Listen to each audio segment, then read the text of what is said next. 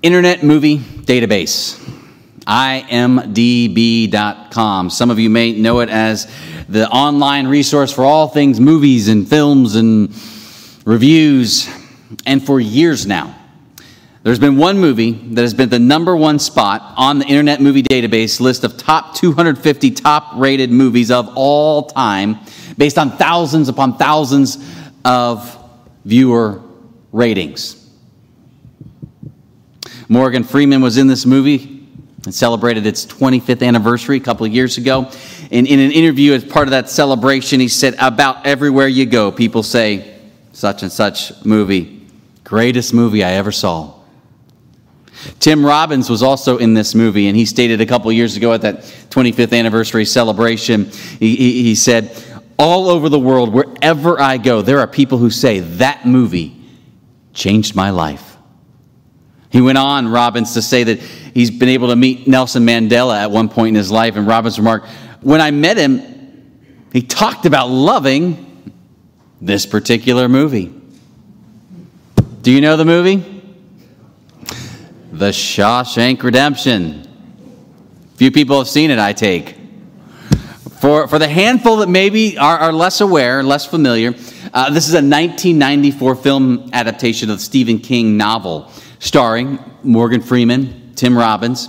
It takes place almost entirely in this fictional Shawshank State Penitentiary during the late 1940s and in the 1950s. It is 142 minutes long. It includes some, some fairly violent and grotesque prison scenes. And, and, and in the setting, the attire, it's basically filled with drab browns and blues.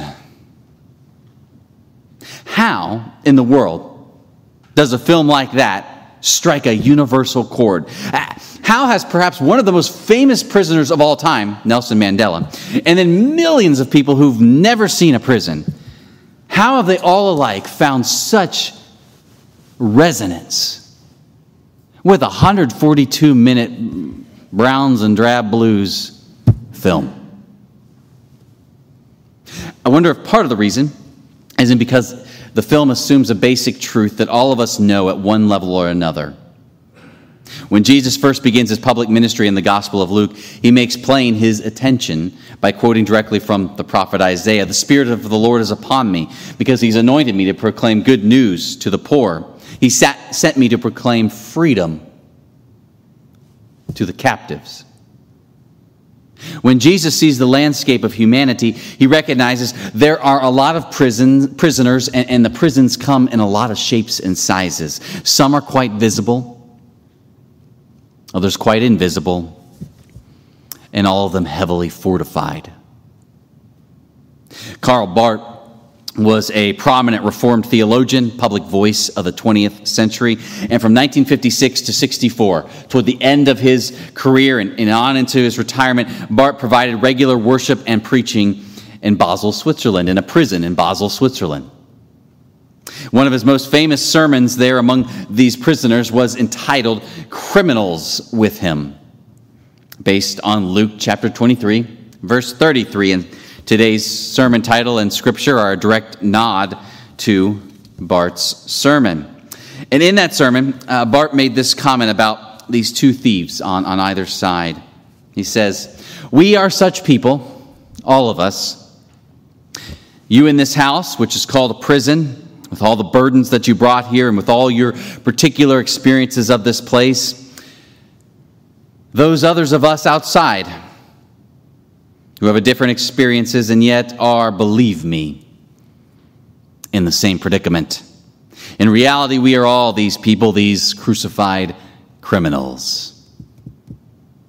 We are all these crucified criminals. The truth of Scripture, and the one that the Shawshank Redemption names quietly but persistently throughout the film, is this we all know about the walls. About the trap of sin, about, about the things we keep doing or, or, or not doing, although we, we as a people and as individuals, we, we mean to and want to do differently or better. Or we know about addiction. We know about the wrong weight of wrongdoing done against us and how that carries. We know about the weight of having done wrong against another or others, and how that can carry. In one way or another, we, we, we all know what it feels like to, to be boxed in, condemned, trapped. And the good news of Jesus Christ is this they crucified him with the criminals, one on either side. It is to such people and among such people that Jesus situates himself centrally. Elsewhere, Jesus is clear. He came not for the healthy, but for the sick, not for the righteous, but for the sinner. Jesus dwells with, stands condemned with the criminal, the thief, the imprisoned. More, actually, Barth goes on in his sermon to declare this Jesus, with these two criminals, is, quote, the first indissoluble and indestructible Christian community. Christian community is manifest wherever there's a group of people close to Jesus who are with him in such a way that they are directly and unambiguously affected by his promise and assurance. These may hear that everything he is, he is for them, and everything he does, he does for them. To live by this promise is to be Christian community. The two criminals were the first certain Christian community. Jesus not only dwells with the criminals, the thief, the imprisoned, they are among the ones he creates community. This is where church happens. Perhaps even more striking is the fact that you may recall one of those two criminals mocks Jesus. Why don't you save yourself? And by the way, save us while you're at it. While the other one acknowledges Jesus for who he is. Both alike found that love has drawn near. How does the Apostle Paul famously put it in his letters to the Romans? Once we were on the road to being better people, Christ died for us. Once we started to show a little bit of improvement, finally made a good decision, Christ died for us. No, while we were yet sinners, Christ died for us. It is at the cross that Jesus makes abundantly clear that he is with and for and alongside the prisoner, and he abides with them and, and, and offers life. How often have we known ourselves cornered or walled in, or having those thoughts again, or crushed by our past, or crushed by their action against us, or beholden to the walls of our own guilt and shames. In looking to our left and our right, have we ever, in the midst of the condemnation and the failure, have we ever seen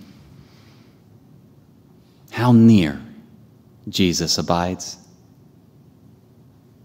They crucified him with the criminals, one on either side. This is where he dwells. This is the people with whom and for whom he dwells, and these are the people then to whom his body on earth today dwells. I was in prison, and you visited me. A number of years ago, I was serving a congregation in Atlanta, and a congregant there was, was sentenced to prison. I went online to fill out the required paperwork and the application and the background check and, and all, all that to, to make the visit. And it takes a while to get through that. Once, once eventually approved to make a visit, I then set to make a date happen. And that required working certainly with the family because uh, as a prisoner there, he was only allowed a visitor per week. And I had to make sure it landed when, when they weren't going to go and it was going to land when he could and that I was on his approved list. I then had a date and I made the two hour drive outside of Atlanta Atlanta to this large remote prison. Once I was through the doors, I needed to ensure everything was removed from my, my pockets and hands, and so keys and wallets and phone and, and belt. Uh, these are, you know, were taken from me to be left at security while I go through. And then I walked down this long hallway with, with these uh, tile floors and these thick off white walls with, with really nothing on them. And I arrive at a very heavy elevator, and I get in this elevator and take it up to the fourth floor. and eventually arrive outside of these two large doors where I pick up the phone. And I let the official know that I'm here for this visit. And these two doors begin to open up.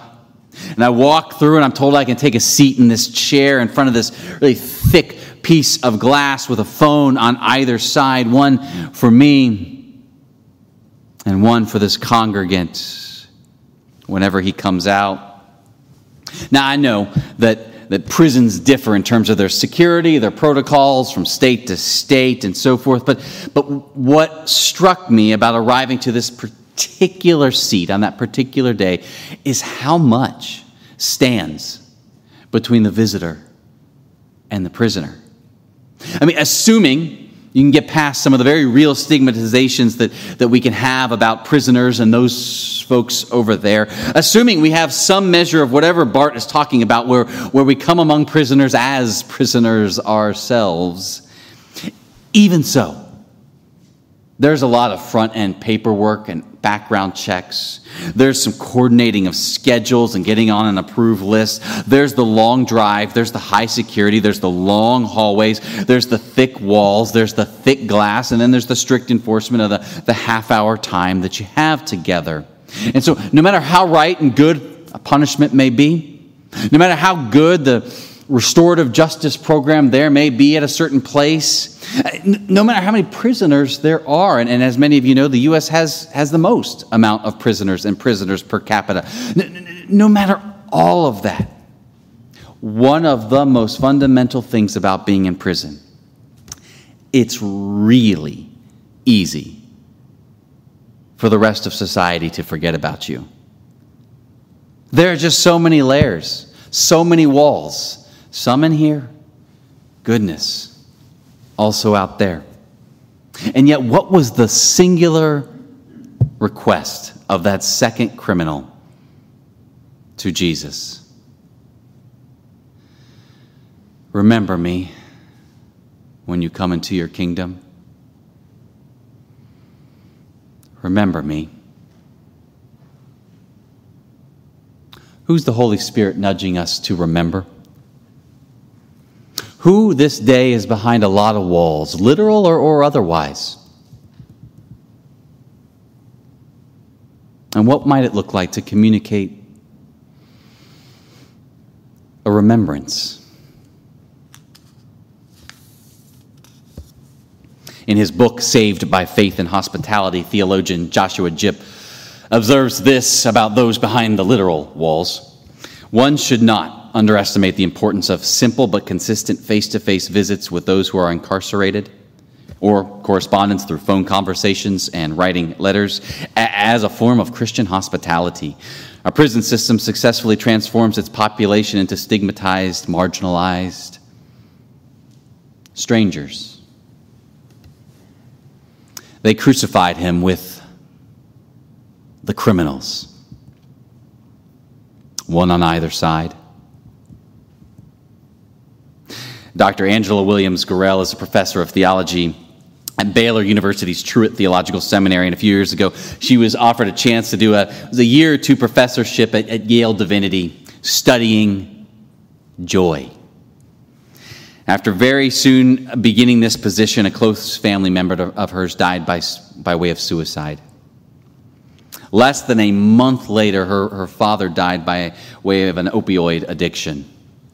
Later that same week, her 22 year old nephew died very suddenly of cardiac arrest. She writes about all this in her uh, recent book, The Gravity of Joy, a story of being lost and found. And a key part of the story is that during this season of intense grief and disillusionment, while studying and teaching about joy, she begins volunteering to lead this Bible study in a maximum, maximum security women's prison where they, they assigned her to the section where, uh, of women who are on suicide watch. She doesn't sugarcoat how, sugarcoat how hard or hardened some of those realities she saw and faced were. But also, at one point, she reflects on how she was also learning a lot about joy through these women and hearing their hearts as they slowly start to open week after week, and they started to share that sliver of a hope or a dream or a desire for a future as they started to open up. And she, she, she writes Joy is circumstance agnostic. Things could be going really well, or things could be going really poorly. And joy can still reside in that space. Joy can breathe the same pungent air as grief. Joy can reside where suffering is, whereas happiness can't really do that. Joy is able to live in close proximity to sorrow and suffering. Joy has grit. For the joy set before him, he endured the cross. Joy hangs between two criminals. Joy is what Dr. Gorrell will tell you she encountered through these women at the prison. And really, are we surprised? I was in prison, and you visited me. Part of the gift in remembering the forgotten is that in doing so, we find ourselves also remembered. For we encounter in the face of the forgotten Christ Himself ever abiding with and through the prisoner.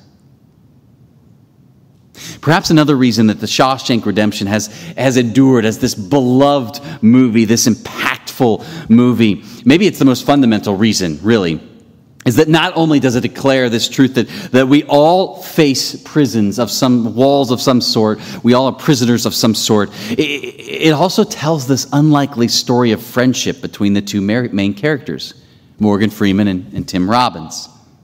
Which is to say, it is a story where you discover in a very forgotten and terrifying place the gift of being remembered. Remember me when you come into your kingdom. As a people who pray fervently, Thy kingdom come on earth as it is in heaven. What if God's answer to our prayer is us?